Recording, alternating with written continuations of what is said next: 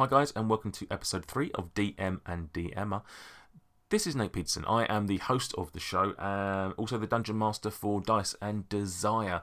I'm the star of the show, which is not actually very true because the star of the show in this instance is the guest. We know that. Uh, DM and DMer is, is here to shine a light on other DMs and to find out what it is that they do and find out their history.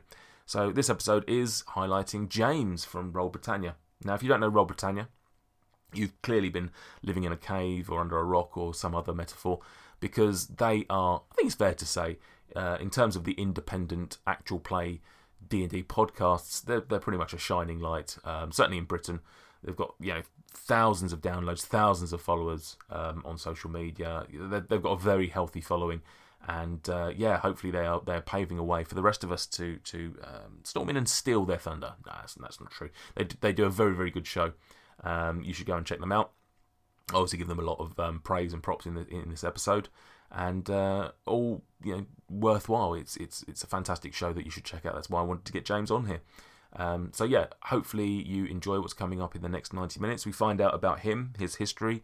Uh, he talks about uh, his past in in uh, working in radio, as well as we obviously highlight Roll Britannia, his DMing style. Uh, they only started back in May 2020, and uh, yeah, so they, they've absolutely smashed it in terms of what they're doing.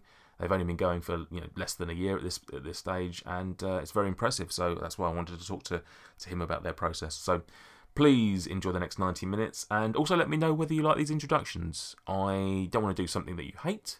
I already let Quinch play, so you already hate me for that. So let me know if you want me to dump these introductions and you want to get straight to the guest.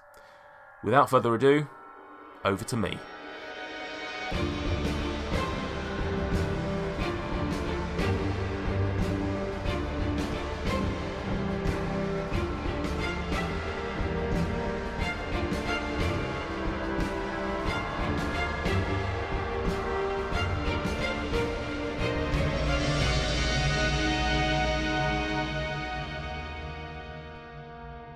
Hello and welcome to DM and DMer. My name is Nate Peterson and uh, I'm a DM. But I know some people who are DMer. One of them is on today's show and his name is James and he is from the Roll Britannia podcast. Hello, James. Hey, how you doing? Very, very good. Thank you very much for uh, for joining me. Oh, thanks for having me on the show. Uh, now I feel like I've got royalty on, to be honest, because you boys have absolutely smashed it. Absolutely. To use, you know, some sort of um, seven seas pun. I mean, you've blown us all out of the water with what you've done in the last twelve months, to be honest. So for you to come uh, on, very nearly, yeah. um, yeah, thank yeah. So I'm I'm incredibly um, grateful that you could uh, yeah carve some time out for this silly little interview show.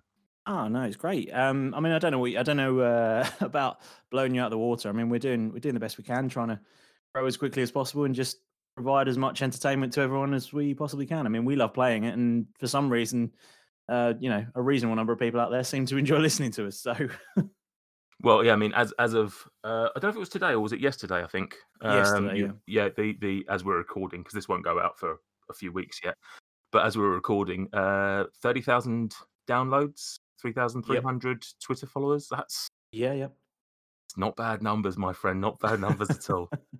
could always be better, but they could be a lot worse. I'll be honest with you. We uh, we expected nowhere near that. I mean, when when we sat down and uh, it was me and Paul that originally sort of had the conversation about it. Uh, Paul plays Malrus in the show, and uh, we had a chat. And uh, when we sort of thought, oh yeah, well, in a year's time we might have a might might have made ten thousand downloads if we're really lucky and we push really hard and get this. And when we blasted past ten thousand in the first couple of months, we were a bit like, oh okay, um, yeah. Got something there.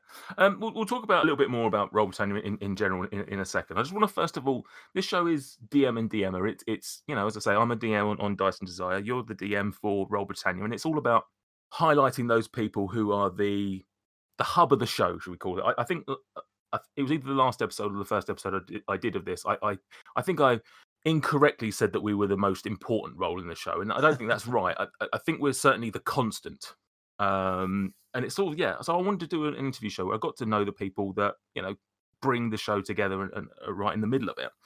So who are you? Who's who is James? What aside from D and D? Let's let's throw all that to, to, All to yeah. one side. Throw Ro- Roll Britannia.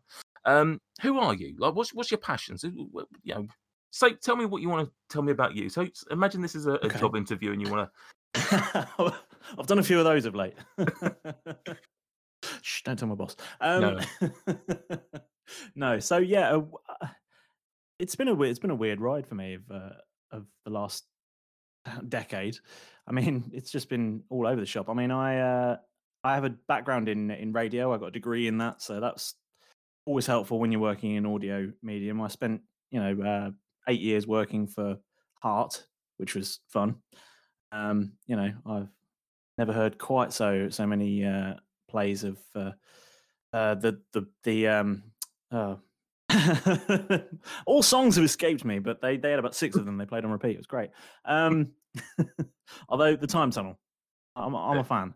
Yeah. no, everyone is. Gives you a break. Um, yeah, no. So I, uh, yeah, I worked there, worked for them for about eight years, and then uh, decided to turn it all in to go and earn more money because you know sometimes that's important to you. And um, yeah, so now I'm uh, I do social media for an, an actual living. So my in my day to day, I shoot videos, take photos, and put things on Facebook. And then in my free time, I record audio and put things on Twitter.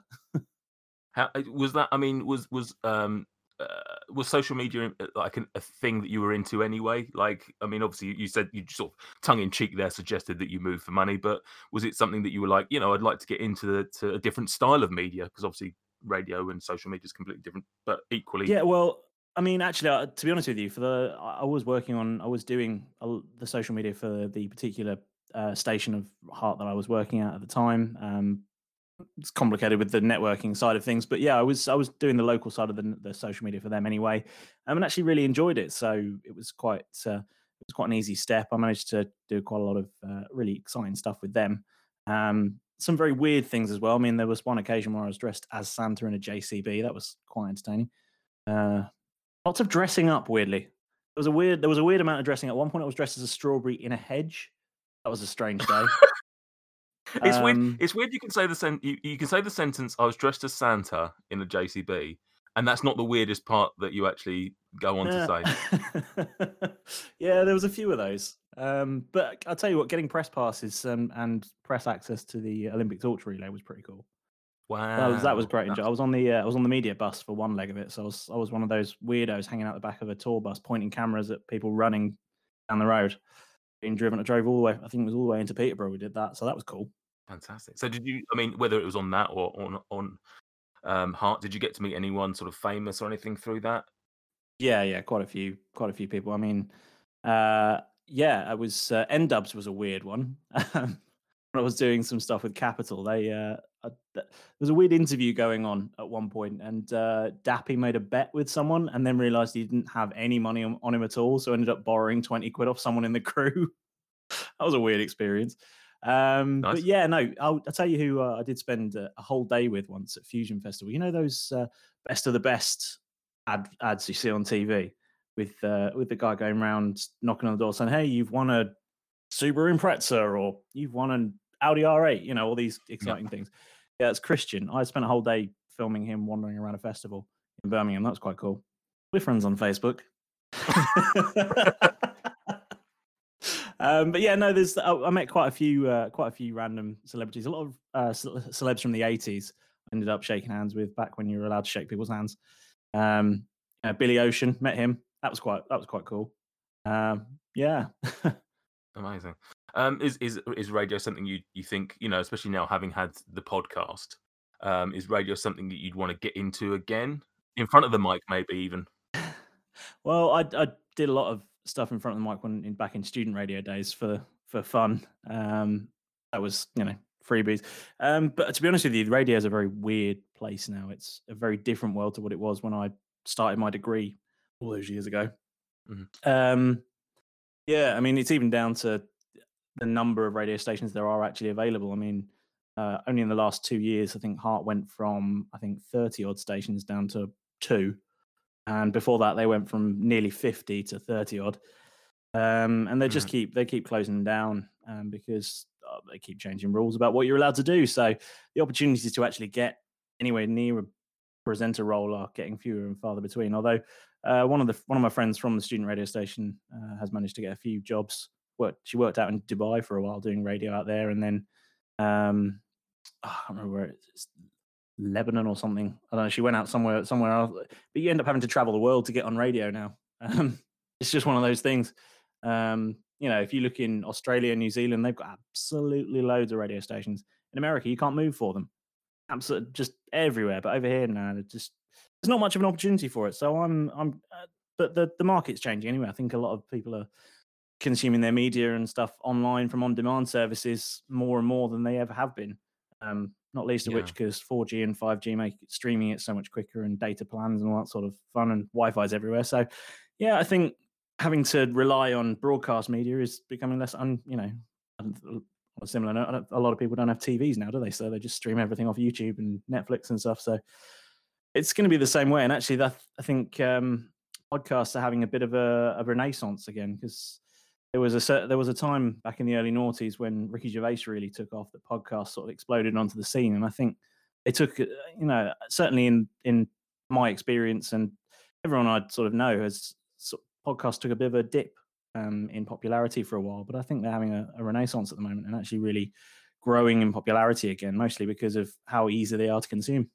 Yeah, I was, gonna, I was going to say that when you was talking about radio, about um, maybe not a dying medium. That's probably a bit um, disrespectful, but it, it, made me wonder whether the radio, the, the traditional radio, is maybe not as um, popular as it as it used to be because of the very reasons you've just said there. You know, it, being one thing, um, but obviously just everyone can just watch stuff on their phones. You know, you go back a few years, you didn't have that capability. You didn't have a smartphone that you could watch Netflix or whatever it might be. Um, and so, if you wanted to consume any media on, on the go, then radio was really your only choice. Um, but yeah, it's um, but then coming back to podcasts, something that obviously you know unites us with this very thing that we're doing right now. um, yeah. it, it's it's like you say, it's not just a renaissance. It's it's the fact that it's like everything. People are realizing, oh, I can do that and that is you know what what you know you you and I and, and various other people have, have, have done just said you know what I, I want to be an entertainer in in to, to very broadly use that word yeah. um, and and with very little um, requirement can do so you know yeah well, i think um, the technology is so much more accessible than it ever used to be as well and i think that's part of the reason podcasts have just made this have made this sort of big comeback is back in back you know back in the days you would have had to have you know, I mean, I, have got a fairly retro kit with XLR cables and mixers and all sorts of things, but even that runs USB into the laptop. But these days, I mean, you you can plug a microphone directly into your laptop, and there's freeware out there you can use to edit. In fact, some podcast host podcast hosting services have editors built into them as well, and yeah. that having those tools available for free or for very, I mean, I mean, for the best of best part of eighty quid, you can have almost studio quality microphones these days um, which have never been the case before. I mean, when I brought when I bought this mic 15 years ago, it was you know the best part of 200 quid, and actually you still needed to buy a mixer and the cables and everything else to go with it. These days, for you know, if you really want to, for 50 quid, you can have a whole podcast setup done. Podcasting, like like I said, like you said, there, it's just it's accessible. It's easy. It's it's maybe not easy. That's probably the wrong word, but it's easy to get into. Yeah. Um. So prior to I'm guessing not from what you've said there, but prior to Roll Britannia, were you involved in podcasting at all? Had you had any other podcast ideas or been involved in it other than obviously the radio and stuff like that? But is, is Roll Britannia essentially your first podcast? Uh, yeah, it's the first one we've uh, first one we've uh, published. I've got we had a few ideas and we roughed out a few things, and some of those are going to make an appearance at some point in the future. We've uh, recorded a demo for another idea that we've had with a few of us, so you know, there's a there's a few things in the works for it, but yeah, Roll Britannia is very much my first uh, proper podcast that I've released. What about the other guys? Are they are any of them in, involved in that sort of side of life before this? Um, not that we've ever discussed. I can't say for I can't say hundred percent, but yeah, um, to my knowledge, they they are very much. I mean, uh, Alex, who plays uh, Derek, he's got a, a, sort of amateur theatrical background um, and uh, and does uh, film projects as as has uh, Paul who plays Maurus. He's done a number of uh, films, some of which are available on the Sky Store if you're really interested. Um, yeah, I mean IMDb listing apparently. Yeah, feel free to name check them. Don't don't worry. We we we're not um beholden to any rules here. Um, I, I, would if I could remember the exact name. I think it's um, Invasion Planet Earth. I think is one of the ones that you can buy. Uh, okay, nice. yeah, I saw it in well, I, I, I saw it in Tesco as well. That was quite entertaining. Um, seeing a film that you know someone's works on, you're like, oh, okay. feel free to send me any of those links. We'll, we'll share them on the on the podcast and stuff like that. Yeah, absolutely. Um, or, or, if anyone else hasn't, you know, in your group has anything that they want to uh, promote, I'm sure the, the five people that listen to this will uh, be interested to check them out. Um, yeah. Okay, let's um, let's give me a nice flavour, and hopefully everyone at home a nice flavour of you know who you are and sort of type of person you are, James. Let's let's move I on to so. sort of yeah, I hope so. Um, let's move on to sort of D and D, you know, TTRPG. Now, I know based on listening to you know your your your shows as well as um, I started listening to you were recently on the Dads and Dragons. Um, yeah, we've uh, we've all been through Dads and Dragons so far. They've had each of us on at this. I saw that. Yeah. I didn't. I, I, saw ages ago that um, an episode popped up with you guys. Uh, to, I, I, don't know who it was, but the, the, the, first two of you that were on there. Yeah. And um, I didn't listen to it at the time, and then I just recently I thought oh, I'm just gonna have a look just to see if you've been on there because I thought, you know, aside from the aside from Roll Britannia, I don't necessarily know you or know a lot about your history. So I thought I'll, I'll, go and go and listen to that. And I started listening to it, and I got about ten minutes in, five ten minutes in, and I was like, I can't listen to this because this is going to influence me. This is going to like make me think of stuff. I did catch the bit about the radio, um, but no, I, I I hadn't realised until that point that all of you, whether individually or as pairs, you'd, you'd all been on there. That's that's impressive. Yeah. um, yeah, there were two pairs and then me yeah, um, I will shout out to Dads and Dragons. Great, great podcast. Um, so anyone yeah. at home that hasn't listened to them before, um, please do listen to them. Um, so yeah, you've never played D and D before this podcast.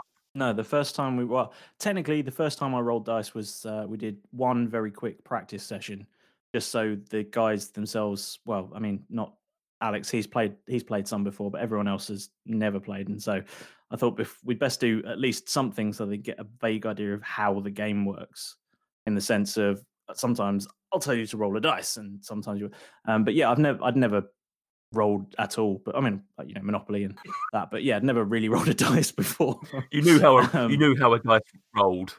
You, you, you knew the theory. Yeah, Cluedo. Yes, I, I understand the principle there. So that probably applies to one with more sides. Oh yes, no, that rolls. Yep, fine.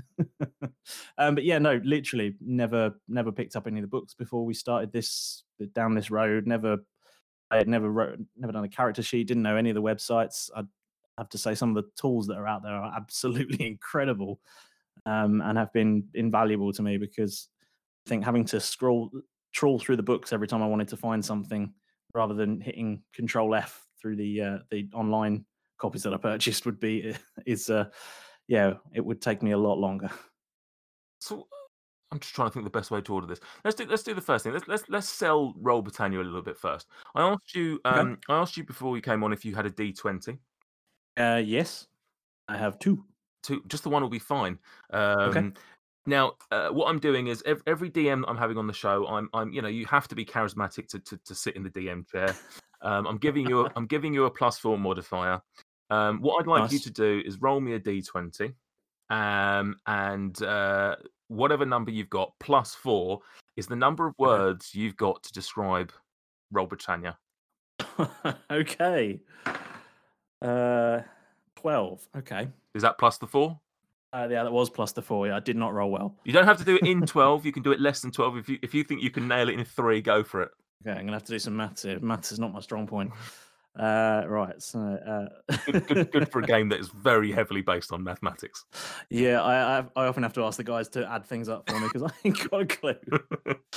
oh dear. Right. So um, let's try this. Uh, it's uh, four British lads. Um, I'm not. I'm not. Don't worry. I won't count. Um. No. uh, who've never played D and D before playing D and D. That's, uh, that's the best I can do with 12 words. fair play, fair play. Um, don't worry, I'll, I'll, give you a better opportunity to sell the podcast. That oh, we won't. Oh, that's yeah. it. So anyone at home, if you want to listen to four lads who have played, never played D and D, there you go. Um, no, Five, five lads. Five lads, yeah. Some Didn't count me. Yeah. Ah, yeah. You Are you a player? me. Are you a player? Not Uh, technically, you are. but- Technically playing, aren't I? yeah. Um. So, with that in mind, the other question that I was thinking of asking was, with that in mind, why on earth, as as as as four lads and some other Yep. some other person, um, did you decide to do a podcast about a game that you, apart from Alex, had never played? Uh, well, for a number of reasons. One was that um, I'd seen some things about it. My friend had uh, shown me a few bits and pieces online and stuff, and show her, uh, you know, and you know, I was I was consciously aware of it. Um, you know, it's I think it's it's in popular culture. People are aware of D and D as a thing, and it always sounded some like something that I'd like to give a go at. Um, and I think that it was sort of pushed me over the edge when we all got furloughed like this time last year, you know, and um, I was sitting around with lots of time on my hands and going, I need something to keep me sane, you know. Um, so yeah, I, I sort of very slyly approached uh, approached the guys and said, "Hey, how much of a geek are you?" Uh, to which uh, Alex's response was, "Well, I've just finished playing a game of D and D. Does that answer your question?" And I went, "Yes, yes, it does." um, Paul, I think, was watching Star Wars at the time when I asked him, and yeah, I think there was a. a I think uh, Chip had just finished doing some sort of uh, some sort of game with uh, with his friends as well. So it wasn't D and D. I think he'd done some some sort of board game. Uh, I want to say Catan, but I think that might be might be my sister's game. He plays that a lot, so I don't know whether I'm getting my histories mixed up there with people now. But there was cer- certainly some sort of uh, reference to some other sort of nerdy game going on at the time. Um, and I, I think that my approach with Tom was a little different. I said, uh, Tom, I know you're, uh, I know you're quite the uh, the performer. You're quite an actor. You know, how do you feel like doing a bit of, you know, role play games with some friends? Not those kind, obviously. you know, um, and it's you know that sort of tickled his uh, tickled his fancy a bit. And uh, eventually, I sort of dropped them out, and it's D and D. But by that time, he was already he was already on board. So you know, um, and we figured, what, what's the worst that could happen?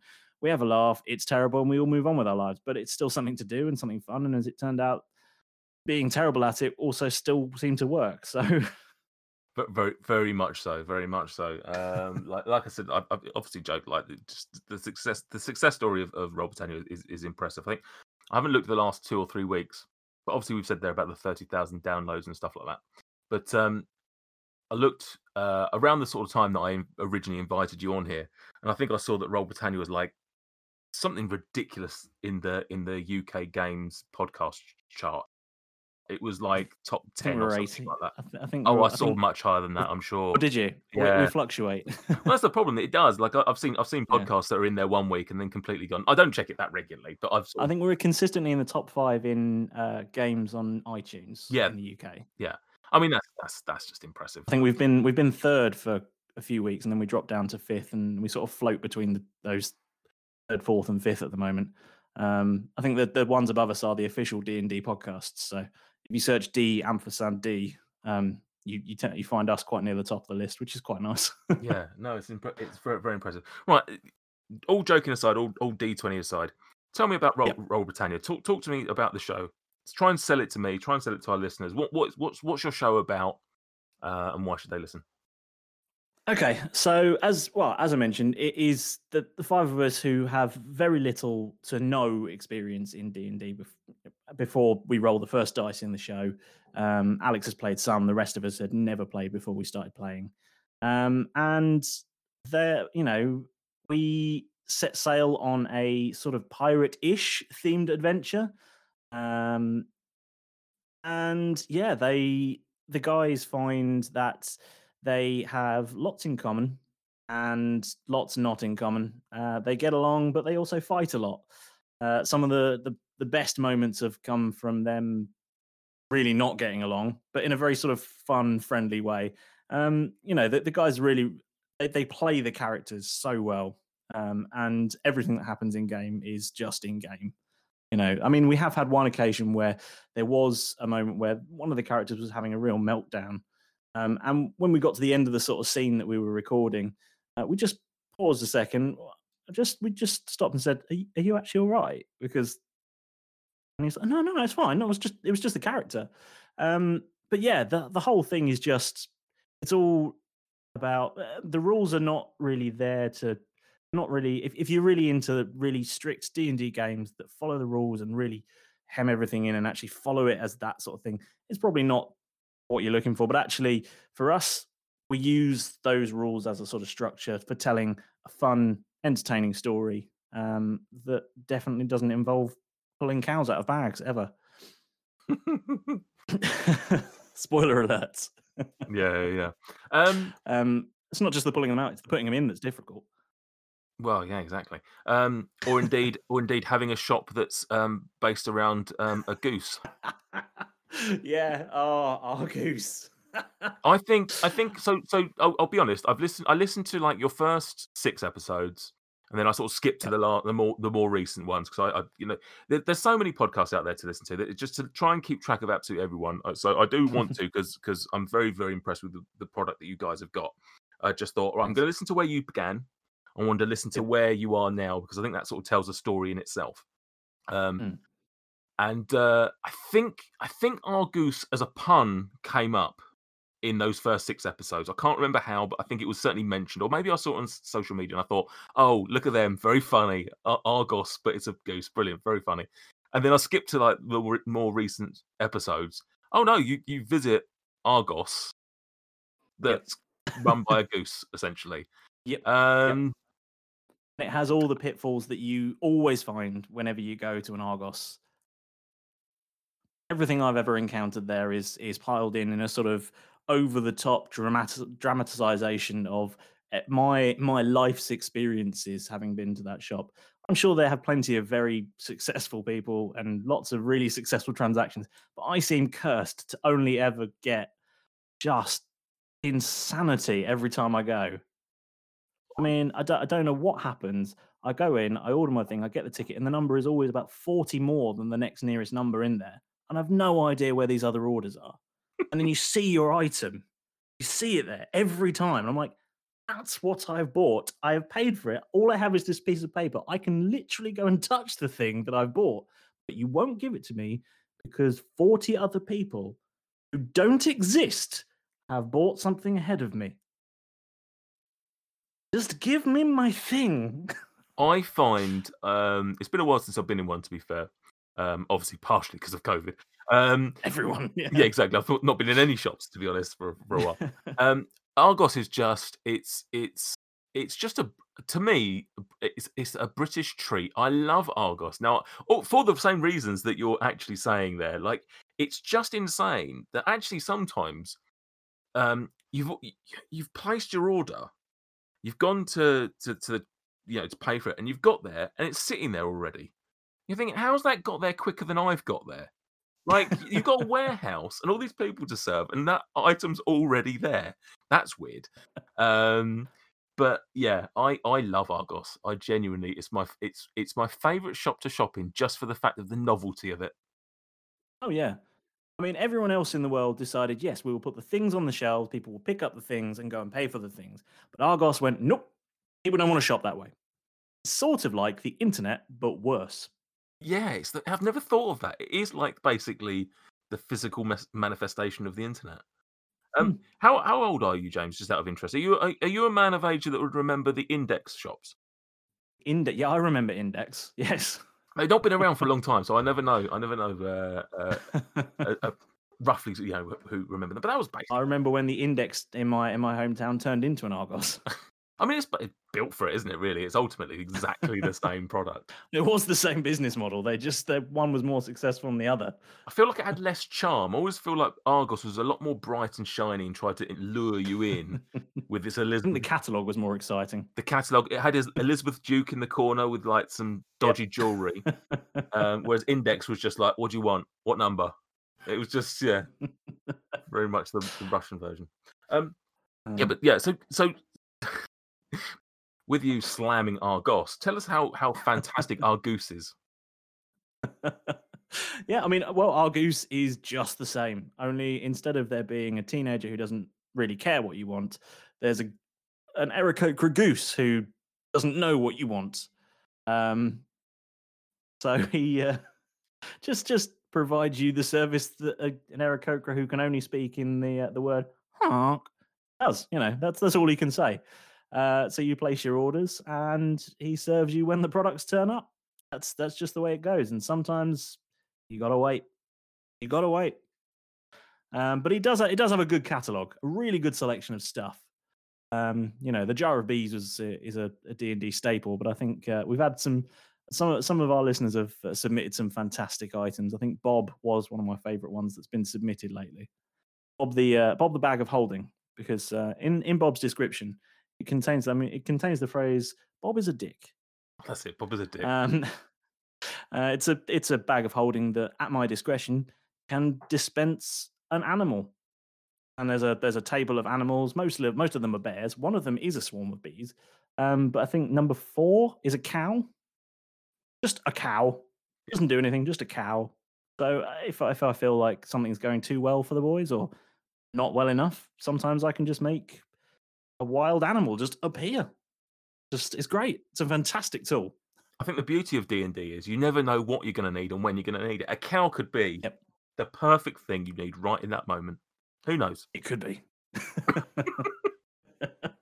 no, we've got some really some really cool items in there that the guys have had some good fun uh, shopping around for. Um, and I sort of the, the homebrew that I've created with this uh, with this particular game, I've done away with the traditional bows and arrows and crossbows and stuff, and replace them all with uh, sort of uh, Pirates of the Caribbean style uh, firearms. So people have pistols and muskets and blunderbusses and things like that. And I've sort of transposed some of the statistics, but uh, we've also got a really cool. Um, uh, uh what's the word? A sort of cool feature of these firearms that isn't part of traditional ranged weapons that I found from some unearthed arcana stuff, which was the um, it's the the risky factor.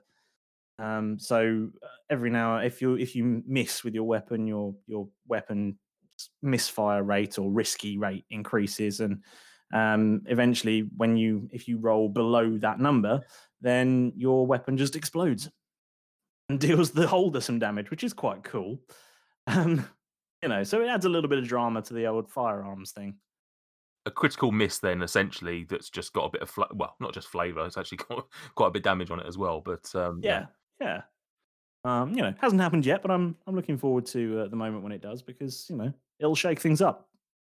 Who's um out of interest? Um, uh, who's in who's whose idea was it to go down the the, the pirate uh, theme? Was that was that yours? Was that something that you was felt... on The whole the whole world has been entirely my creation. What was your what was your thinking behind that? You, is that a sort of a world that you're into, or is it like you just thought you wanted to try something different? Um, well, I mean, it's a combination of things. I, you know, I, I like the. I, I've I always enjoyed the Pirates of the Caribbean movies, even though they're named one movie wrong. a bit weird. There's a whole theory around it. If you take the names of the movies and transpose them one to the right, the titles make sense. It's a bit weird. Um, nice. I mean, Dead Man's Chest is not the one that, and Curse of the Black Pearl, and it just doesn't. The you just need to transpose the names, and it all makes sense um, and then you ignore the one that at the end. Um, but uh, no, it was um, it's something I was kind of into, and um, yeah, it's not something I'd sort of seen done anywhere. And uh, as it happened, that uh, while while we were sort of coming up with the concept for the game, I think uh, D and D released this uh, new archetype for rogues, which was swashbuckler, and I thought, well, it's meant to be uh, because it meant that we could have actual pirates just turn up in and the players could generate one of those. So we've actually got a swashbuckler in the uh, in the team, which is quite cool. Mm. Some really cool features, and eh, to be honest with you, I just really enjoy all the intricate stuff that there is out there. And if you want to go down the homebrew route, there is just, I mean, you couldn't read everything there is about it that people have published for for you to use and stuff that you can buy online for pennies. Um, you know, I mean, 30 odd P buys you a whole sort of set of archetypes for someone from various websites, and it's just it's just you know it's cool to support artists like that where you can. Um, and you know a lot of the stuff has been put out there for free to use as well. So there's there's just acres of reading and really cool stuff that can just really change a game up. So I know there's a lot of there are there is some schools of thought that think you should stick to the the classic rules and stick to the official um, rules here and there. But you know, the other side of that is that people like me and a number of the other podcasts that are out there, we we we just you know we go with what's cool, and the rule of cool is quite a quite an important one in in my game, and a number of the a number of the podcasts that I've started listening to as a result of being part of this incredibly welcoming community. It's just amazing. Yeah. The, the, the, TTRPG. Now, listen, I, I, don't know if you got a chance to listen to the episode I did last last time around with Will, um, who's very much a a, uh, a, a pusher of talent. Um, uh, but it is it is just insane. So many people talk about Twitter in particular, um, but social media is in in general about it being you know uh, just a horrible you know pile of bile and, and everyone hating each other and all that sort of stuff. I gotta say, like, yes, I've seen one or two instances of, of, of not particularly nice stuff, but generally speaking, the, the, the community of TTRPG is just ridiculously welcoming um yeah. almost to the point it's it's creepy. Just back off guys. Like just just let us find our own way. Stop giving stop being so supportive.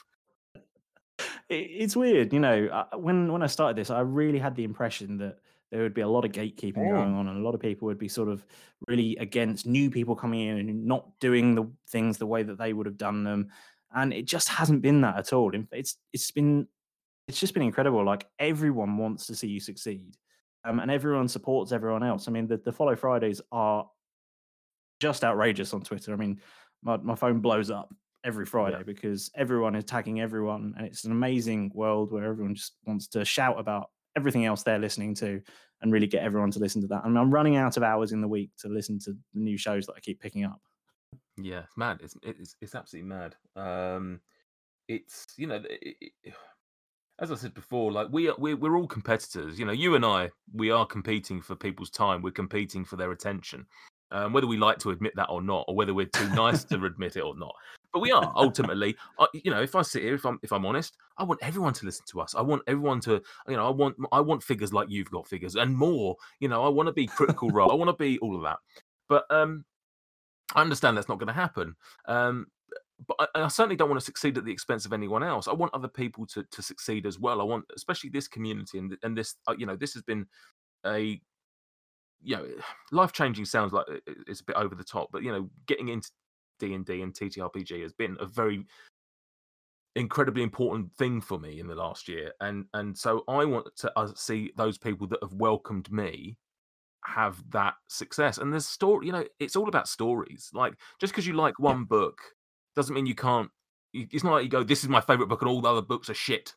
Um, you know, it, it does not work that way. Yeah, you know, you, you know I, I, want you guys to succeed, um, and you know, seeing people like yourselves doing so well, it blazes a path for the rest of us as well. Do you know what I mean? Yes, okay, you get you get more listeners, but equally, if once people listen to you guys, then they're like, okay, well, I'm up to date on Roll Britannia. Who else can I listen yep. to? Um, well, we like we like to shout about uh, you know lots of other podcasts as well. I mean, you know, I think if you if you if you've got a promo, you can ping me. I'll uh, I'll drop it into an episode as well because you know uh, any show that I've been enjoying and listening to, and I've and I've been started listening to your show um, in the last sort of month. Um, I've been really enjoying it. You know, um, so you know anyone that I anyone that I'm listening to, I want to shout about because I think other people, if I enjoy it, then other people will as well. And whatever whatever I can do to get more people to listen to it, because we do this for, and I'm, you know, I don't know about you, but I we do this for a number of reasons. One is that it, it's enjoyable. Two is that it helps keeps us keep us a little bit sane. Weirdly, even with the craziness that we do in the show, and it, it was particularly important while we were all in proper lockdown and had really nothing else to go and do. And it was quite nice to have those kind of weekly features but it's also you know we, we want we do this because we get gratification from other people enjoying it. Um i know that sounds really really quite dark to say but actually seeing other people enjoy what we've made makes us feel good. And um and i think we can get that a certain amount of satisfaction from seeing them enjoy things that we enjoy as well. Um you know i there's a number of shows um fool's quest and into the night that I, I listen to all the time, and I absolutely love when people start listening to that and they say, "Oh, we found them thanks to you guys," and that that's great because actually really enjoy it, it. It makes me feel good that I've helped someone else find another show that they like as well. And like you're saying, they are like books. You know, you know, you watch a lot of shows on Netflix, um, but just because you watch one show doesn't mean you won't watch anything else. You know, it's not like you, you're just tied into that, and when you when that's finished, you stop and wait. yeah, exactly. You know, people commute to work every day, and actually, we we can only put out one hour of content every week. We we don't have the time for that. So once you you know, if you start at the beginning, you'll have you'll have a good swing of our show. But then once you're all caught up, then you, you're not just going to sit and drive to work in silence. No, you know, and if I can help, and if I can help any any one of our listeners find another show like yours, um, to get to start at the beginning and work all the way through, and then every week you get the latest episode from all the shows you love. I think that's great. Yeah, absolutely, uh, and and that's and that's what we try to do. You know, you're saying there about about follow Friday. That's that's all we're trying to do is is you know whether it's podcasts or something else like people that are great artists or whatever it might be. You know, we we we want to share that because you know it, there's so many talented people in this realm that we're yeah. now in um, and, and, it's just impossible. It, it is impossible to, to to get your voice heard sometimes. Um, and I see I see podcasts that have been going a lot longer than us. And I, although it doesn't mean anything by any means, the social media numbers realistically, um, mm. you sort of look sometimes. You go, they've been going for X number of years, and yet they've only got 500 followers. That's madness. I've you know we've got 2,000 yeah. in less than a year. Like that's mad, yeah. and I want to give them props because they they you know they've got a good product, they've got a good show, yep. and just whatever it's just not for whatever reason connecting maybe the wrong eyes are on it the wrong people are interacting with them whatever it might be if i can just give them that nudge and, and, and open it up a little bit for them um, yeah and just put it in front of one person the right person that they need to get in front of then you know absolutely that's what i hope for. yeah i mean social media is a massive part of trying to just get your, your name out there and i think the, the big advantage that we've had at Roll Britannia is that three of the five of us um, work full-time in social media um, so we, we've got a bit of a, a bit of a grasp on yeah. what it is that makes social media work and how to make most of it. And the other side of it is that we've been really sort of good with our sort of division of labor with that. So I look after all the Twitter um, and man man that sort of all day every day, and definitely don't do it during work hours. We're both. No. I, I, did. I did this on the last episode. I, I'm. I both. Both James and I are shaking our heads. This is not a visual podcast, everyone. Um, we do a lot. Yeah. Um, but yeah, I mean, Paul looks after the the Instagram for us, and he he hits up all the uh, the, the, Facebook forums. Um, we're actually launching a TikTok fairly soon. Um, we've got the page all set up, but we've got some content we're going to start firing out on there. And nice. You know, we, have got a, a, Reddit feed that Alex drops stuff into and stuff as well. So you know, we, we try and spread out the work as much as we can. So otherwise, it just becomes overwhelming. And I think um, there's a few podcasts that I that I enjoy listening to, but I see that it, it, you can tell that it's one person trying to do everything. Um, and the trouble with that is that stuff there, there's only so many hours in the day, and you can't commit your entire life to doing something that's um, no. just for for fun. Um, you know, we enjoy doing it, and if you if it becomes a full time job and you're not getting paid for it, then you know it, it starts to become stressful. And we don't want to ever be like that, so we want to make sure that everyone's just doing a little bit and it's still enjoyable. Yeah, so uh, I mean, I was actually gonna, I was actually gonna give you massive, massive amounts of kudos on the social media. Uh, I'll come back to that in a second, though, because um, I want to talk about me. Um, no, but I, I, uh, I, am one of those people. So, so we we've got a, a pretty good division of labor in in our group. So we've got, you know, um, uh, Stuart does our music. We've got Luke who does the editing. Um, Sam uh, does the artwork that we we put up every now and again, and uh, the other guys just turn up. And then there's and then there's um uh sorry MJ Mike that was a joke. You're, you're much more than just turning up. Um but no I I um I do the social media. So I do pretty much all of the social media social media on my own. Um and I'm much more comfortable even though I never thought I'd say this 10 years ago I never thought I'd say this but I'm much more comfortable with the Twitter side of things and the Facebook and the Instagram. It just doesn't; those don't seem to necessarily be getting much traction, and it seems a bit harder to get noticed on those. So I don't necessarily devote as much time. Whereas Twitter seems to be a very active, very easy way of bouncing off of each other, and that's that's where we've got a lot of growth in. Um, yeah. But yeah, I was gonna so come back to you guys. Like your social media, your branding, like everything is just it. It really is uh, impeccable. Um, and uh, I think that's um, as well as obviously you've got a fantastic product itself. But I think as well, you're. I remember talking to um, Stuart weeks or months ago about you guys, um, and just like we were just saying, like how just bold and how like your stuff just it just pops, it just stands out, it just whatever it is, you've got this that something that just seems to stand out really, really well.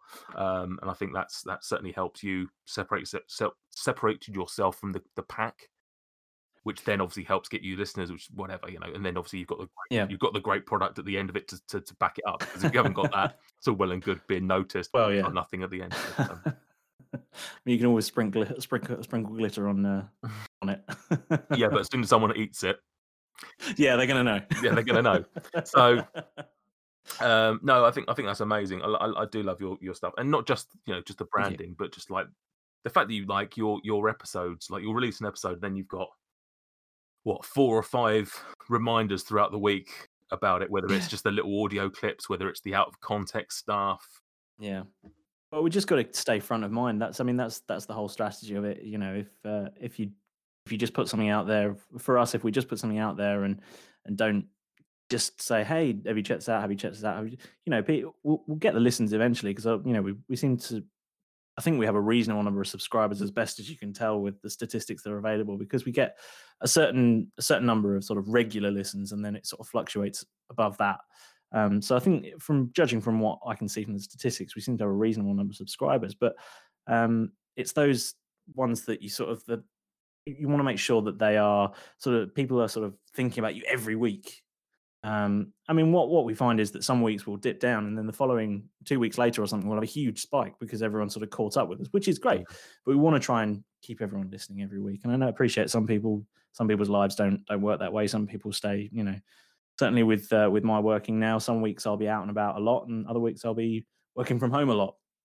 Um, yeah. You know, so if I was out and about more, I'd be listening to more podcasts because it's you know stuff you can do in the car. Whereas when you're sat in front of your, your computer, it's sort of meant to be working on stuff. and trying to edit video while uh, while listening to a podcast tends to cause problems at both ends. Um, yeah, probably not the best. Start putting the wrong stuff no. in the wrong places. Um, yeah, no, no one needs that. But um, no, it's uh, yeah. I think uh, we we do we do everything we can just to try and utilize our social media as much as as much as we possibly can. I mean, Paul does a great job putting the artwork together for us, and the actual the bespoke art that we that um, Alex draws for us every week. Well, not every week, but he does do a, a number of it. It goes into our store, so we just uh, just some new phone case designs have just gone into the store, which is really cool. Nice. Um, he does all those sorts of things, and we've just we've just got a new logo for the Wizard sleeve. The yes, the the, the one the pocket uh, pub portal. Yeah, yeah, lovely stuff. Um, yeah, I yeah, I you know I don't want to keep gushing over your stuff, but yeah, just you, you tick so many boxes and it's it's, it's fantastic. it must you know like you said there about seeing people enjoying your own thing. Like when you see people you know having your merch and stuff like that, it must be must feel pretty pretty amazing. Oh, it's honestly, it's it's unbelievable that anyone would spend any money on anything we've made at all. Um, yeah, it just so when people tweeted us pictures of them wearing our hoodies, and we couldn't. Uh, it's just unbelievable. Couldn't believe that someone would would buy those and and would be wearing them. And you know, this this time last year when we just started this, I wasn't even wasn't even this time. It was uh, not till May actually. Um, are we in May yet? No, not yet. not till May. but you know, it was that that time when we, you know, we there was no way we would have thought people would anyone would, except maybe you know our parents or our wives would spend any money on anything we'd made because uh, you know it was just it's just something for fun for us and we just love that people are enjoying it um you know and i think that uh yeah we, we had our um little push for buy us a beer which was really eh, the fact that anyone donated any money to us was incredible um it has it you know it's it's gone towards a good cause for our for our podcast um think uh, hosting is the word there for our website. um, you know, which is on its way. We've got a we've got a bespoke website coming, so yay! It'll actually be at Roll Britannia rather than a, a, random Wix site.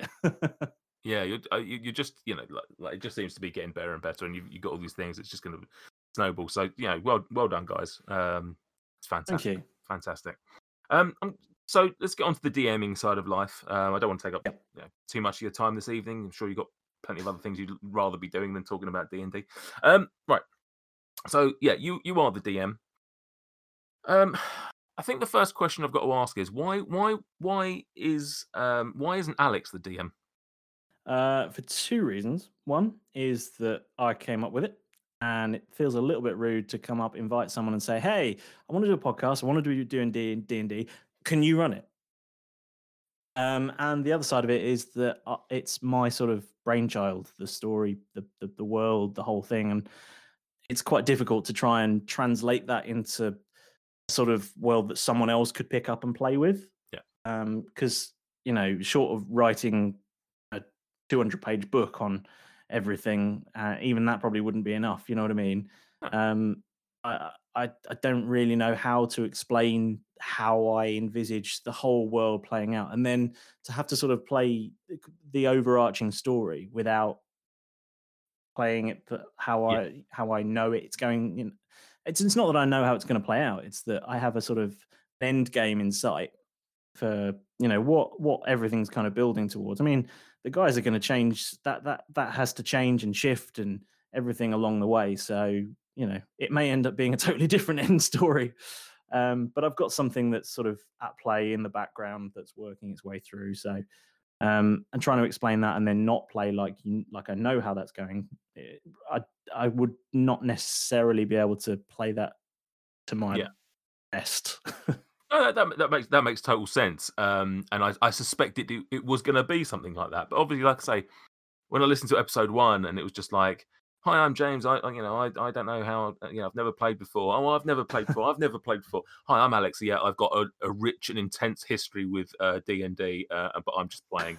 It's like, hang on, this this dynamic seems weird. Surely you should be the guy that's DMing. Yeah. Um, also, he he was quite looking forward to because he's only ever DM'd Yeah. until this, so he's quite excited about the opportunity to not DM because I think it's from my understanding of the the D and D world is that once you become a DM, it's very difficult to to stop being one because everyone just wants you to do the game all the time. It is. It is. And that's why I wanted to do a show about DMs because DMs are it it's it is a I don't want to say it's a thankless task because I, I don't think that's that seems sounds like I'm I'm I'm calling my players or any players um bastards. But it is it is a lot I think until you've DM'd, I don't think you realise how much work is involved in DMing. Um, Yeah. and there's and, and there is a meme. There is a meme that's that's that's gone around. I think I've got I've probably mentioned it on the show already before, and it's it's like character like wizard says something along the lines of, um, "Oh, I can't keep track of all my spells," and then it's like DM trying to keep track of thirty characters, a load of spells, um, you know, a, a bag that's full of animals, and a, goose. Um, Yep. it's it's the amount of stuff you've got to keep in mind. Like I've spent hours this week preparing for our next session just because I need to know where that where we where we're going. Um. So yeah. So on that on that. So have you have you played? Uh, I have, yeah. I did. Um, I played in the Christmas special for Fool's Quest. They had, uh, it was um, a twenty-sided Die Hard. Which was a uh, yeah a Die Hard themed Christmas special. So I played a uh, a gnomish monk in that uh, called uh, Heckard Straw, not to be confused with the uh, the character from the uh, Fast franchise. Um, yeah, so that was quite cool, and we've um, and uh, Alex very kindly ran a bit of a a magic training session for the guys because they were starting to get a bit overwhelmed by the sheer amount of magic spells they had available to them, and I, I got to play a little uh, a little uh, bit part in that as uh, as Heckard Straw again, which was really good fun. Um, so yeah, uh, we did record that as well. So at some point that will be uh, that will probably become available um, either as bonus material or or some other source, maybe a YouTube thing. I don't know. How how did you? Um. So obviously, like like we said earlier in the show, you've come into Roll Britannia as a DM with with basically zero experience whatsoever of, of playing, of DMing, or anything. Mhm. Um. So then, after several months of being a DM, finally getting that chance to play, if you hadn't played before, how did you find that? Like, transition is probably the wrong word, but how did you find being the other side? I'll be honest, it was quite nerve wracking not being in control was, uh, you know, it's very weird because Isn't you it? think, oh, it's just going to be really chill. I'm just going to go with the flow and just really just roll the dice, play the game. It's fine. But I had no idea what was going to happen. I mean, I had vague idea because it was Die Hard, but you know, you know the overarching thing. But it's like I don't actually know what's going to happen next. And although as a DM, you never know what your players are going to do, you're very much in control of what happens next. Um, to an extent. Yeah. I mean, sometimes the players pull out something you just sometimes you just have to go, do you know what? I had, n- I've got nothing for this. I've nothing at all. No, I, yeah, I, You've gone totally off piste here. You're on a different mountain. I don't know what's going on. Uh, Let's just go with it. See what happens. Um, so yeah, I think it was just a bit nerve wracking to be honest. I think far, I mean, there's a lot more prep that goes into being a DM. I think I, you know, I have to do a lot more work for it, but it was a lot more stressful being a player. Yeah, I, I, I remember at one point. So my history with, with playing is I, I very much like you. I came into D D and D and DM'd from the start. Now we we actually played a game prior to doing our podcast. We sort of did like a practice run, so to speak, a campaign. Um, but my first ever D and D session, I was DM, and I've been DM since. And um, so I understand the struggles that anything like you've gone through. Uh, but I'll come to that in a second and ask you about how you how you process that. But I, I started playing a few months in um, with a completely, well, not, maybe not a completely different group. It was some of our players and some of a group of others. And yeah, I just think, I think people should do either. I think people should give a go to both sides. I think forever DMs need to have a go at playing, and I think players need to have a go at DMing because, like you, I probably thought, oh, playing's easy, or you know, you can just do what you want. I can just turn up as long as Yeah. I've as long as I've got a good character. I can just turn up and I can just just do what I want in the moment, and you know, whatever makes sense. And then you sort of go, some you get some sessions and you go, I've got no idea what to do. I just don't know. Like, apart from being stupid and doing something really like just off the wall, like I don't know how to push this story forward anymore. Um, so yeah, I think I've grown into the DM role and, and realised actually, like you said there, being in control. I think I think I probably prefer it. So starting as a DM, how did you find that then? Like, did you did you do a, how much research did you do to get into? A lot of reading, lots of reading. Where did was you start? lots and lots of reading. Um, the well, I started looking with the um, the starter pack that you can get.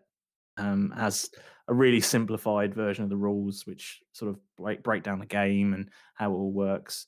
Um, and then there was the player's handbook and the DM's guide, which um, there was lots of references to. And then it was just reading um, a few things, and yeah, just um, I checked out a couple of podcasts that I could find. Um, yeah, it was all. It's it just seemed from what I was reading, um, and I did do a little. I've done subsequent reading uh, into fourth edition, and Wow. wow, that is so much more complicated. Like I, I can, I totally understand how Dungeons and Dragons has got that much more popular since fifth edition came out because it's so much, so much more straightforward. I mean, I was reading the fourth edition rules, going, I, I don't, I don't get it. I don't, just no clue. And I'm, I'm sure if you, if that's what you know, if you, if you started playing with that, or you know, you, you were brought into that after three and a half edition, which I have never seen the rules for, which I understand was because three wasn't very good. I don't really know. I don't really know. I don't know the history of it, but yeah, I, I don't really understand how it went three, three and a half, four. Um, I think there must have been some sort of big mod. Um, but yeah, the fourth edition rules are, are totally beyond me, um, and I don't think if those those had been the rules, um, I don't think this pod, our podcast would have happened because you know I did lots of reading and I couldn't get my head around it. So trying to get players to understand that who haven't even done the reading of the rules um, would be a nightmare, I think. So yeah, I mean, mostly lots and lots of reading and being very nerdy and you know having not very much to do during lockdown. The first. Yeah, the first, the first of many. Um, so how did? Because I mean, Jesus. So yeah, um, like I said, I, I, I, I've, I started as a DM, but I had the luxury of having like that that starter campaign to go through.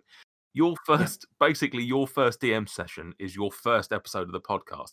I mean, I've already blown a lot of smoke up your guys' asses, but your that first episode, there is absolutely no way I can listen to that and go, "Oh yeah, you can tell he's a new DM. You can tell he's never played this game before."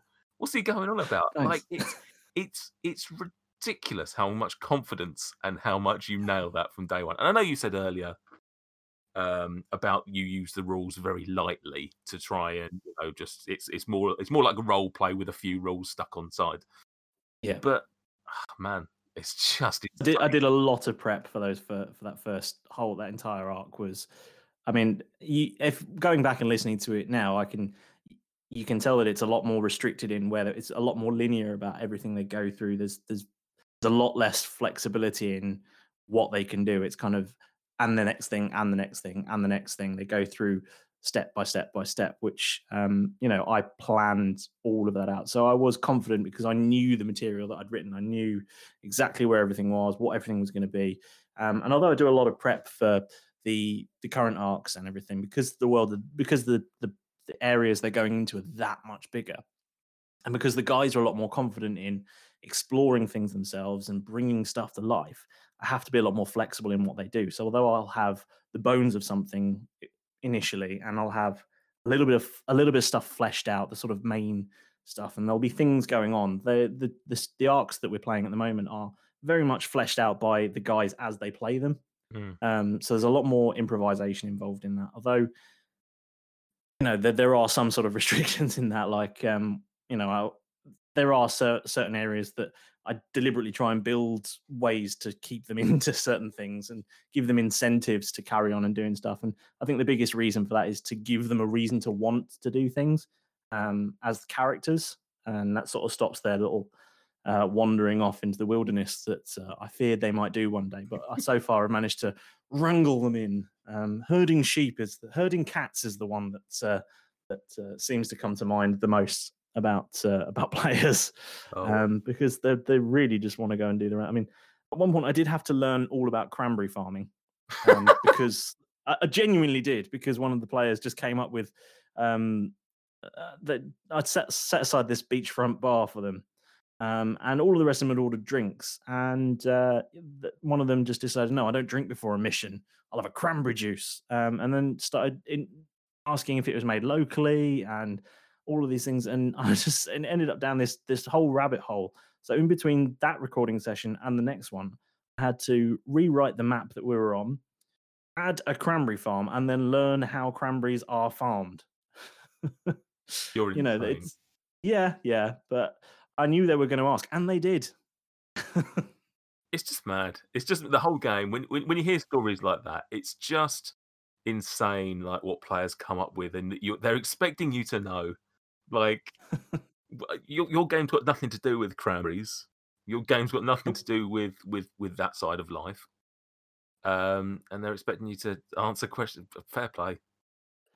Uh, my my players will not get that treatment. Um, I'm I'm I'm willing to work with them on their character development. I'm willing to work with them on on on getting certain extra I don't know magic items or something like that. They start asking me stuff like that, I'll just shut it down.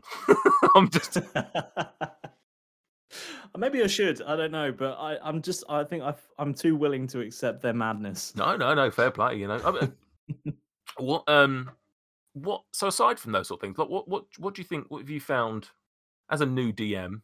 Uh, what did you find easiest or hardest? Really, just what what, what in, in in DMing? Like where where do you think your strengths are? Where do you think your weaknesses are? Just to give just to give your players something to to exploit later on when they listen to this. I- I'm definitely bad at remembering people's accents in the Oh. game. Really bad. Just a night. I mean, with the exception of two or three of them, um, who have quite, uh, re- well, firstly reoccurring and quite recognizable accents. The, the sort of NPCs that come and go, or ones that are sort of throwaway, and then myster- and then they demand to see again four episodes later. Um, I'm I'm very bad at trying to remember that what on earth they sounded like. So if you listen consecutively to a number of episodes, you might find that some characters just totally change what they sound like. I mean, at one point, one of them does change dramatically, sort of uh, one episode to the next, and the the players comment on it. So um, yeah, it's got a cold for the rest of uh, for the rest of the episode. That's just what that's just how it is. I, I had that with I had that with one NPC where I listened. We introduced him and he had an accent, and then he went away, and then he came back later, and I realised when I then listened to me doing his original voice, I was like, "Ah, damn! My my more recent ones have been way off." And so I just I just built it in like like you've just done there with the cold. You just build it in and just go, oh okay, his voice is different because. Um, Yeah. So yeah. Um, yeah, so I'm I'm very bad for that. Um, I think uh, you know there's a, there's a certain amount of sometimes I get a little bit uh, I get well I say a little bit sometimes I mean it'd be hard not to be completely thrown by what they come out with sometimes and you just sort of have to take a moment because I mean they just go so off piste sometimes you just pull things they pull things out you think I mean no one could have predicted that you'd do that What's the what's the worst then? What's the worst thing? Whether it's made it to air or not is up to you. But what's the worst thing that they've put in front of you that you've had to deal with? Um, some. I, I don't want to give away. Too, I don't really want to give away any spoilers or anything. Um, Okay, but th- th- that's been aired then. Yeah. Um, I mean, the fact that at one point that um, one of the characters decided that they would uh, completely break away from the entire group and wander off to the other side of the map by, by themselves to investigate a room I had absolutely nothing planned for. It was just a room because otherwise the building would have been a weird shape. Um, and then I had to, on the fly, invent an NPC who they then decided that they would take back with them. So I had a character. I had to come up with a character on the fly who had absolutely no purpose in that world, who I then had to drag back with them, and is now part of the ongoing show. Players players will definitely though. They, they, they, they they'll. I don't know if they do it intentionally. I don't think. I don't. I'd like to think they No. don't. Um, no, But they've got they've got freedom at the end of the day, and they can do whatever they. Yeah. They don't know where you want them to go. They don't know what you know what. Um, yeah, absolutely. I, I say to the guys whenever they say, "Oh, can I do this?" I said, "Look, it's D and D. You do what you want to do. You do you. If that's what your character would do, do it. We'll we'll see what happens." exactly. And then you've got you've got to pay for the consequences. I do, but I mean, it's it's true to the, the nature of the game. It's not it's not the rules. It's just what the game's about. It's about you know, they they are playing characters in this world, and if that's what the character would do, I've just got to suck it up and deal with it. Yeah.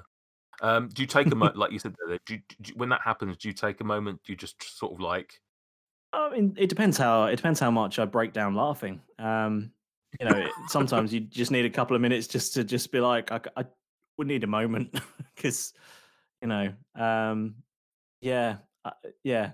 Mostly, I try and style it out, and we'll just play on. But once or twice, we've ta it's it has sort of broken down a little bit where we've all just sort of fallen about laughing at ourselves. are you pretty good at um, coming up with stuff on the fly? Uh, reasonable, although mysteriously, name my na- my on the fly naming is not very good. I do seem to come out with the name Alan quite a lot. Do you know an Alan? Is that something that's is that a, Uh, I, I know a couple of Allens, but not not super well. But yeah, they just you know it just seems to be a name that sticks in my head. I don't know why. On the on the cuff, if I have to come up with a name, it's if, if I if I say someone's name is Alan, I'm probably lying. It's interesting because, like, um, Will said that on the last episode. He said that he comes up with Gary quite a lot. You're you're saying Alan. Yeah. See, I'm the opposite end of the scale. That if they ask me if they ask me a name of a character, I sort of just verbal diarrhea, just a couple of noises. It's just be like, we, we had an early episode where where they I don't know they, wanted to check whether there was a broken down bridge and they wanted to check um, whether it had been um, uh, whether, whether it had been broken down by natural means or whether someone had sawed it sawed it off Yeah. um, and they rolled a natural 20 on their check of it. And I basically Mm. said, Oh, not only do you realize that it was because of this, um, you also know that it was made by Kurge Dunkel. Um, and I completely, oh, and now we've just now got Kurge Dunkel's, and it's just Nice. noises. It was just noises that came out of my mouth. Yeah. Because I, I couldn't think of anything else. Um, I did I did try to save an Alan once. I tried to um you know when they said, "Oh, what's his name?" and I said Alan, and they went, "What? Like the other guy?" No, no, no. It's spelled with a Y. You know, A Y L N. Sound- You know, it's another way of spelling Alan. They went Yallen. I went, yes, Yallen. Yeah, that's fine. Yeah. just find Alan translated into all various languages like Yeah. Elaine and all that sort of stuff. Know, Uh, most people, I I would have said Alan with a Y in the middle, but they, they, when I said Alan with a Y, they just immediately assumed at the beginning. Yeah. So Yallen was born. yeah, Alan was, well, it works for you, doesn't it? At least it gives you a Oh, yeah. different, different name. It'll be Ballon next, and Dallin. You- You've got 26 options, Yeah. really. Yeah. Um, so you said, coming back to your homebrew then. Okay. Um, when was that born? When was that? Was did you have the homebrew before? Like, did you come up with that idea before you started getting into D and D, so to speak, or did you start reading, like, doing your research, and it was like, right, I want to do a homebrew campaign. What do I want to do? Like, how did that? How was that born? And also, you, you said there earlier about the fact that you've got sort of like an idea of the end game, so to speak. Yeah. Is you is it is your game ever evolving? Like, do you have like a story, or is it just sort of like almost being shaped by events that are happening each time you DM? Yeah, so um, I came up with the concept really before I started approaching anyone to play it. I was sort of thinking when- I started thinking I'd like to do a D and D game, um, and then I sort of thought, well, we can do the game, maybe it would be good to do it as a podcast. And then sort of you know built the whole sort of the rough concept about what I wanted to do, and sort of read into it a bit, and you know picked out a few things that I'd like to do, and then started approaching the guys about it, and they were keen. They wanted to get on board with it. They wanted to give it a go. Um, and yeah, so that was kind of where that all came from. And I have, and when I say the end game, I mean the end of season one, which is probably going to be about four years long at this rate. Um, and I have got a season two roughly in my mind. Um, it's a, you know, it's an extensive thing. Um, but no, we uh, have got a, a rough end game because you know they are sort of working towards something but the world is very much being shaped by the, what they do. And i tell i say this to the guys whenever they sort of you know do anything fairly dramatic. I said you know just just remember everything you do in this world has a consequence because i have ideas for how thing when i present you with things i'm trying i've when, when i create the stuff i try not to make it a two-dimensional thing a standalone thing. Everything that i try and do has links somewhere with something else um so when they do stuff it has repercussions good or bad um and what they decide to do matters. You know, there's a couple of things that have come up so far that have only been minor things, but they have changed how they were able to do stuff um, because of things they've done in the past, and it's changed the world that they're in. Um, and there's going to be some fairly big things coming up that if they make one decision, it will change one way, and if they make another, it will change another. Um, so not that they know what the decisions are because that's the nature of fate. You know, you know the uh, sliding doors. They choose one thing and it sends them off down a totally different path. So butterfly wings and all that. Yeah. Uh, uh, see, I, I, we, I trapped myself into pre-made. I, I didn't think that I would have the um, the creativity, I guess, or the time to create a whole world that we could do as a podcast or whatever. So we, we went down the pre-made uh, module, Storm King Thunder, and yeah, it's I now I wish that I'd done if I had the capabilities of doing it. I wish I'd done a homebrew for those very reasons. Like I like the idea that you know your world, you know, to some degree, apart from that one room where no one was supposed to go, you you, you know your world, um, and and you can shape it however you want, whether whether in the moment or whether that's you know long term. Um, whereas with a, with a pre-made, it's a little bit more difficult because you've got a, you know, there's a story there, and you can adapt it a little Yeah. bit. You can play around with it a little bit, but realistically, you've got beats that you need to hit. Um, so yeah, I mean, how how did you find that then? So you're you're not find it, but you're found, finding it like writing the story. Is that is that you, you finding that easy to to to adapt it on the fly and and to you know to to Yeah, I mean, I think it's uh, like you're saying, it, it's probably easier for me because it's all in my head anyway. It's it's all things that I've written and I've come up with, so I know instinctively where things can fit in and where things can change and what changing certain things. I mean, I've got a massive document of sort of the world as I've sort of made it, um, roughed out. So there's sort of key things in there that you know, if I if I'm in doubts about something, I can refer back to what I was planning earlier, so that things that they've done still make sense. Um, but yeah, it's um, it's relative. It's relatively straightforward for me, just because I know what it is that I'm trying to do and where I'm trying to take everything. Um, and you know, like if if they wander off and do something else, then there are. It's it's a map that I have created. It's a world that they live in that I've put them in this little sandbox that I've made for myself. And although they've only seen a small part of it thus far, if they do decide to go completely off piste and wander off into the sunset, there are things out there. Um, whether they'll survive it or not is a very is a very different matter because, uh, you know, the the story is I've sort of planned it sort of takes them up this gradual arc, but there's no reason other than me trying to give them incentives um, to stick to it. And if they decide to go off piece, then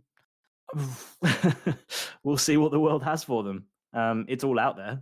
It all exists Yeah. as it is at the moment. So, um, yeah, things are things. Cogs are turning and things are in motion for them, and hopefully they'll uh, when they stand back at the end of season one and see the big picture. They I hope they're uh, suitably pleased and impressed. I'm sure. I'm sure they will be. I, I, I, you know, if you if you're playing a game for four years, I think they'll.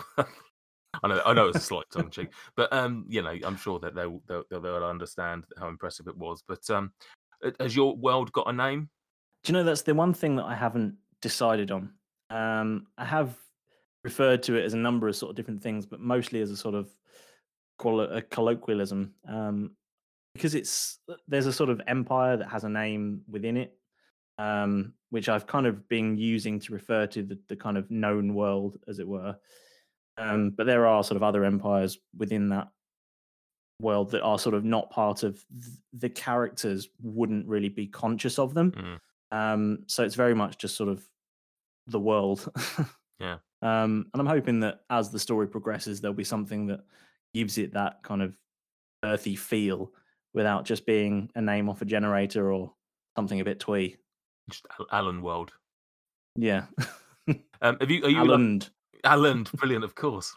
Um, Alan Ahoy. Um, are you a copious note taker? Have you got like reams of notes on the stuff, or is it sort of more in your head? Yeah, I mean, I've got uh, I write a lot of Google Docs with concepts and ideas, and I put, you know, what I tend to do is bring in the the monster stats and character stats, like crucial character stats for things that I think they're likely to encounter in the next recording. Um, so it's kind of all in one place. But um, yeah, mostly when they do stuff because it's all recorded, it's quite easy to keep track of. And anything really crucial that I that they do, I do take a note of and just store it in the Word document, um, just to keep sure, keep track of everything that's that they've changed. Do you um, homebrew any monsters as well? You were just saying there about about creatures, or is it you? Do you use the stuff? Yeah, there's um I haven't really homebrewed that many monsters thus far. I've sort of tweaked a couple of them um because I wanted them to have some more uh, particularly in the early levels of the game because really when you're quite low level there's very few things you can do battle with um that are really that interesting. You end up fighting here's a skeleton, here's another skeleton, here's a bandit, you know, Yeah, let's do something a bit more interesting. Let's you know, let's have some creative stuff. So I sort of artificially weakened a number of monsters just to give them something, give them something little bit more in- uh, with a little bit more flavor for them to do a little bit with. Um, but there's a couple of the. I mean, one of the arcs that's coming up will have a variety of quite tasty looking uh, homebrew creatures. yeah. I was, I was I was thinking that the other day actually. Like I was trying to I was trying to work out in our sessions like what what creatures had they like our, our players faced, and I was like, they faced a lot of goblins, and it's just Yeah. like okay. I mean, I know why. Um, but then it's just like, oh, I hope they don't get a bit bored of just facing the same thing. I mean, luckily they don't have any in the in the upcoming future, but at the same time, it was just like, yeah, the var- it made me worry the variety of creatures that they they faced might get a bit. Uh, you know, it'd be nice for them to face some new things and, and some more and some Yeah. dangerous things as well. I was thinking about heroic moments, like when I've watched like a critical role or something like that, and it's like they've killed like some big monster or some big bat, like you know, gang of things, and like how like Yeah. pumped they are at the end of it. Yeah. Um, so I need to throw some of those into the mix to try and give them their heroic moments and make them feel Mhm. worth something. Yeah. So I mean, are are you a forever DM? Do you think? Yeah, I think I think I, I will be DMing. I think we'll DM for most of the uh, most of my D and D time, but I'll do the odd. Uh, I, I do like the odd game, um, just uh, here and there. Have you tried any other any other TTRPGs, or are you in? Uh, one other that we've um, that uh, I've done with uh, a different group of friends, and I will be doing as a uh, a piece of bonus content with these with these guys. But I I, I daren't say more at this point. No worries. it's all it'll all be it'll all become clear in the uh, in in the months ahead. Lovely stuff. Any new as as a new DM, um, what advice would you give? Some someone listen to this now. Maybe one of maybe one of Roll Britannia's listeners who's, who's just never got into it, or maybe never tried being a DM. What would be the one sort of piece of advice you think you'd give? Uh, I think don't worry about the rules. Uh, that would be my advice. Just the rule of cool is the most important thing. If people are having fun, that, that's the end game of it. There's no there's no point sticking to the rules if people aren't enjoying it. So, you know, have the rules, follow them as best you can, but don't worry if you get it wrong. Don't worry if you don't know the answer. Just make something up. Have fun.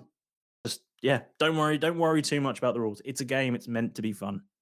Yeah, I've, I've had that sort of same conversation with a couple of people. It, it, it's, that is the key thing. Just have fun with it. Like you get the player's handbook and the and the Dungeon Master's Guide, and you know there's there's hundreds of pages of stuff to go through.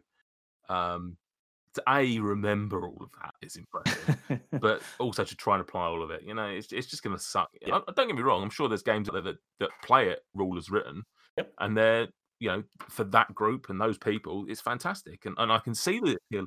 I can uh, see the appeal of playing like because the one I always go on about is like rations, um, Mm. rations or or you know yeah that's the that's the main one, and I sort of think oh, I don't, my players don't really want to have to think about how much stuff they've got, like how many yeah, like have they got five days worth of food for the next five? Like, yeah.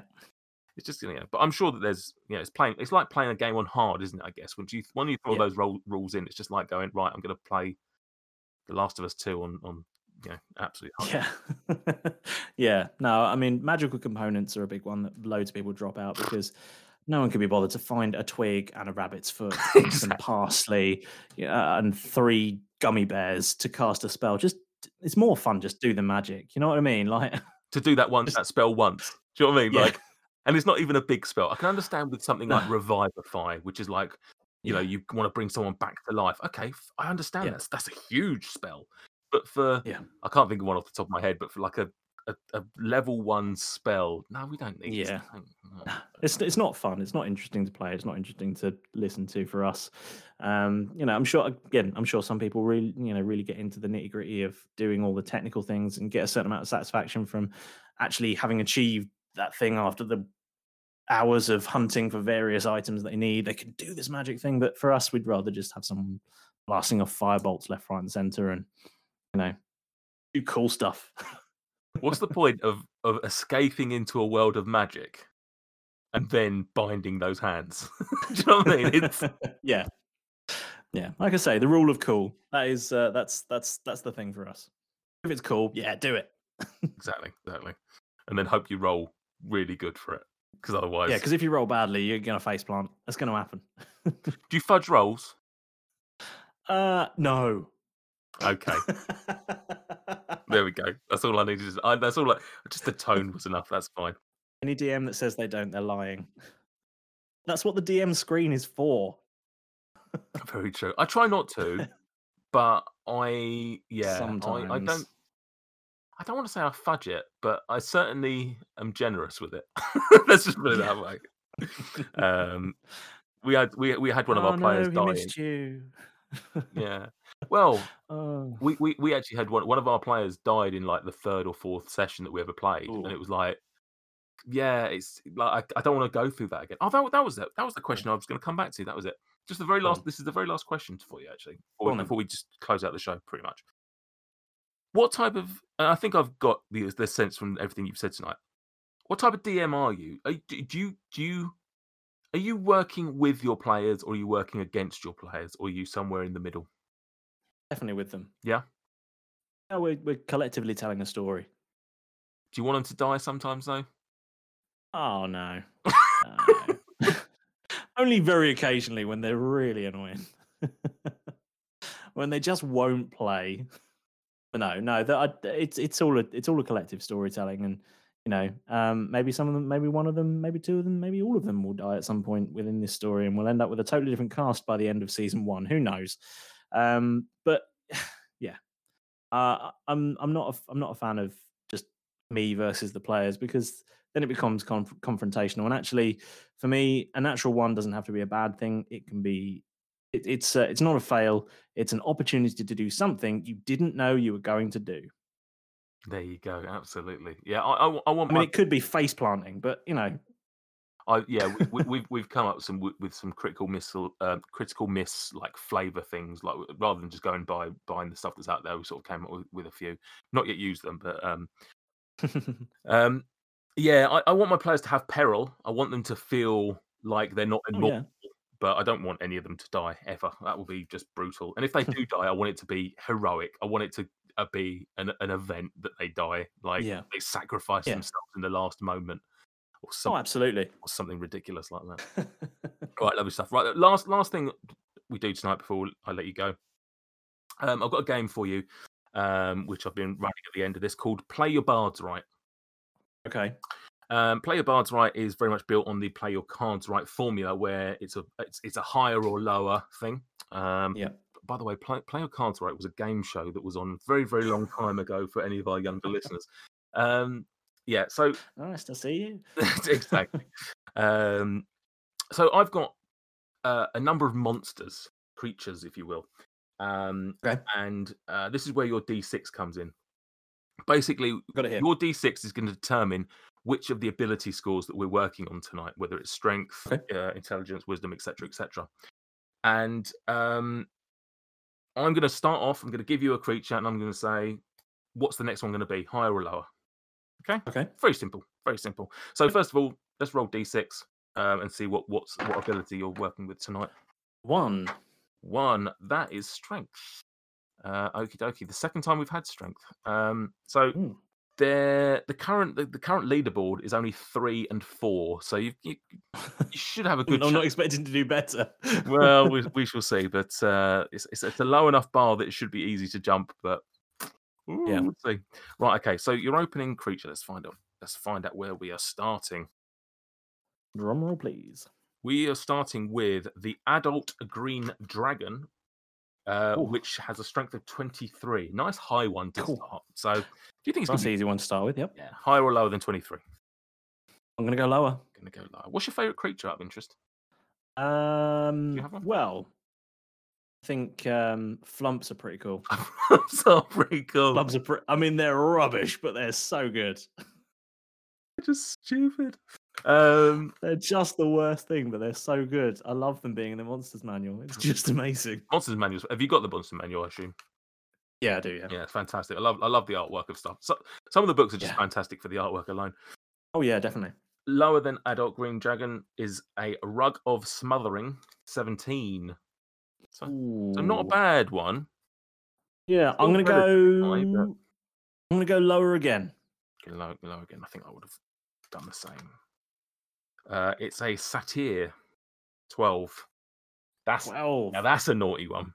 That- that's a tough one. That's that's almost banging. Uh, I'm gonna go higher. I'm gonna go higher. Oh yeah, why not? Why not? Yeah, live dangerously. I'm, I'm working. I'm, I'm I'm praying for you. Oh, everyone's favourite jelly, the gelatinous cube, 14. Oh, So you right. are Okay. you are currently on three, so you've at least matched our lowest score. Well, that's good. I'm on the board. Um, are you going to go higher or lower than 14? oh, from a 14. Um, I am going to go uh, higher. Higher than a 14. Fortune favours the brave. Owl, owl bear. Oh, get in. Philip Albert, right. So you're on four. You are you are joint top as it speaks. Get this right, and you go Okay. top. Let's do lower. Let's do it. Yeah, lower than twenty. I think that's a, I think that's a fair shout. Oh, it's lovely. It's a kobold at seven. That's a Yes, get in. that's a nice score to have a go at. He's going to romp. yeah, well, we're going to go higher than that then. yeah, you go. Got to go higher than a seven. I don't know for certain. I think that might be. No, it's not the lowest in there. I do only have twenty, by the way, so we can't go too long. okay, whoa. What did you say? Higher? Yeah. Goblin at eight. Oh, This is we're going to go higher again. Come on, let's let's have all night. higher than an eight. We've got a Nothic at fourteen. To confirm. Oh. Yes, then we're back into naughty realms, aren't we? Mm, Let's do higher again. Let's do it. Absolutely walking away with this. Let's see what we've got. Higher than a 14, he says. It's a Tarrasque at 30. Oh, oh that's got to be lower. Oh, I don't know if I'll get over three or four. Fire Giant at 25. Lower again. Come on. I, I've How not. many you got? I, I've even lost count. I mean, there's not many left in there, mate. I, Just I, count the piles. Fine. I'm just going to crack out the monster manual after this. Oh, it's your. It's only your favourite, James. It's the Flumph Oh yes, six. that's a good one. That's a good one. Oh. Yeah, we'll go higher. Gnoll at 14. Eh, ooh, um, let's do lower.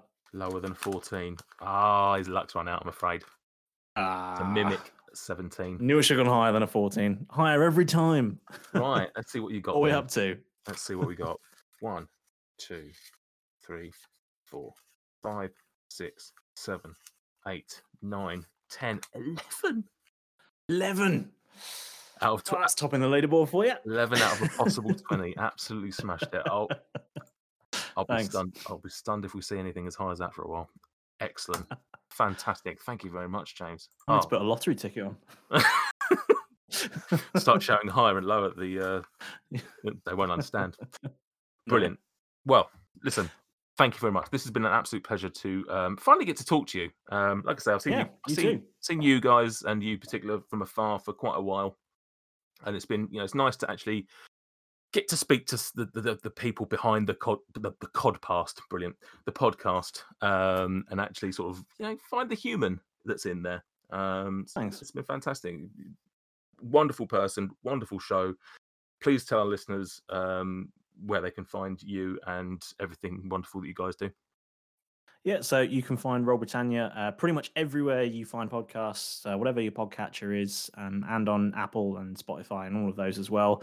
Uh, where I've got a new episode out every Wednesday at eight o'clock. We've got a Discord which is really active as well. So if you fancy chatting with any of the any of the cast from the show or any other listeners out there, you can just jump uh, jump onto that. There's links on our uh, on our Instagram, Facebook, Twitter, everything. Um, yeah, join us on social. On Twitter, we're at Roll Britannia. Facebook, it's roll.britannia.podcast. Uh, Instagram is Roll Britannia, oh, Roll.Britannia, I think.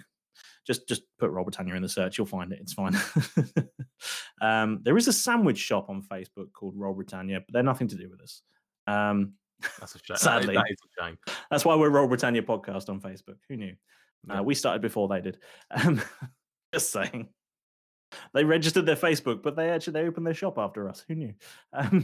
Can you send them a cease and desist to um, close down their business? Some some some poor family that's just set up something because they got made redundant, and you're just like, no, sorry, our podcast. no, I've got a podcast. No, that's fine.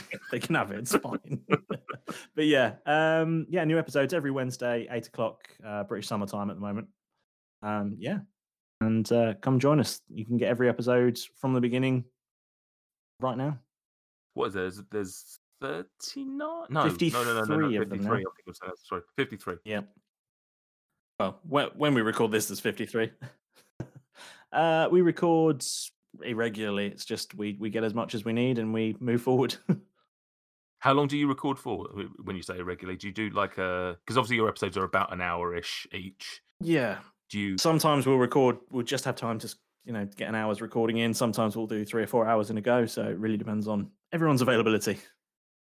Um, there's lots of children among the uh, among the well parents among the group. So say, certain amount of none of them sound like certain amount of sleeping and um, childcare uh, priorities take uh, take a certain amount of time away from our availability. So Yeah. we just we work with what we got.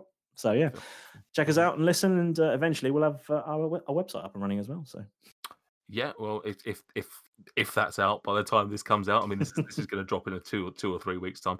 If that's out by that time, go and check it out. Just just search every day on Google yeah, for it, yeah, It- and remember, yeah, it's just not- you know, and remember, not it's the not sandwich shop, place. not the not Yeah. the sandwich shop. No, no, not that- not that. you've you've gone the wrong way. Brilliant. Thank you very much, James. Um, thanks. And thank you all to my listeners for listening. Um, this has been fantastic. Please catch me again in four weeks. I'm trying to do these four weekly. Um, I don't know who I'm going to have on next. I think I've got an idea of who I'm going to have on next, but rather than me promise somebody that doesn't turn up, yeah. Um, and if you finished listening to this episode and you want to hear more of my voice, well, head on over to the rest of the Dice and Desire list. I'm, I'm, you've probably listened to them already, but if you haven't, just go back to go back to episode one um, and just start again because they are fantastic. Right. Bye and see you in four weeks. Thank you for listening. If you've enjoyed this episode, hit the subscribe button on your favourite podcast app to ensure you don't miss any future instalments of Dice and Desire. And in the meantime, if you want to interact with us, come and find us on Twitter and Instagram at Dice and Desire.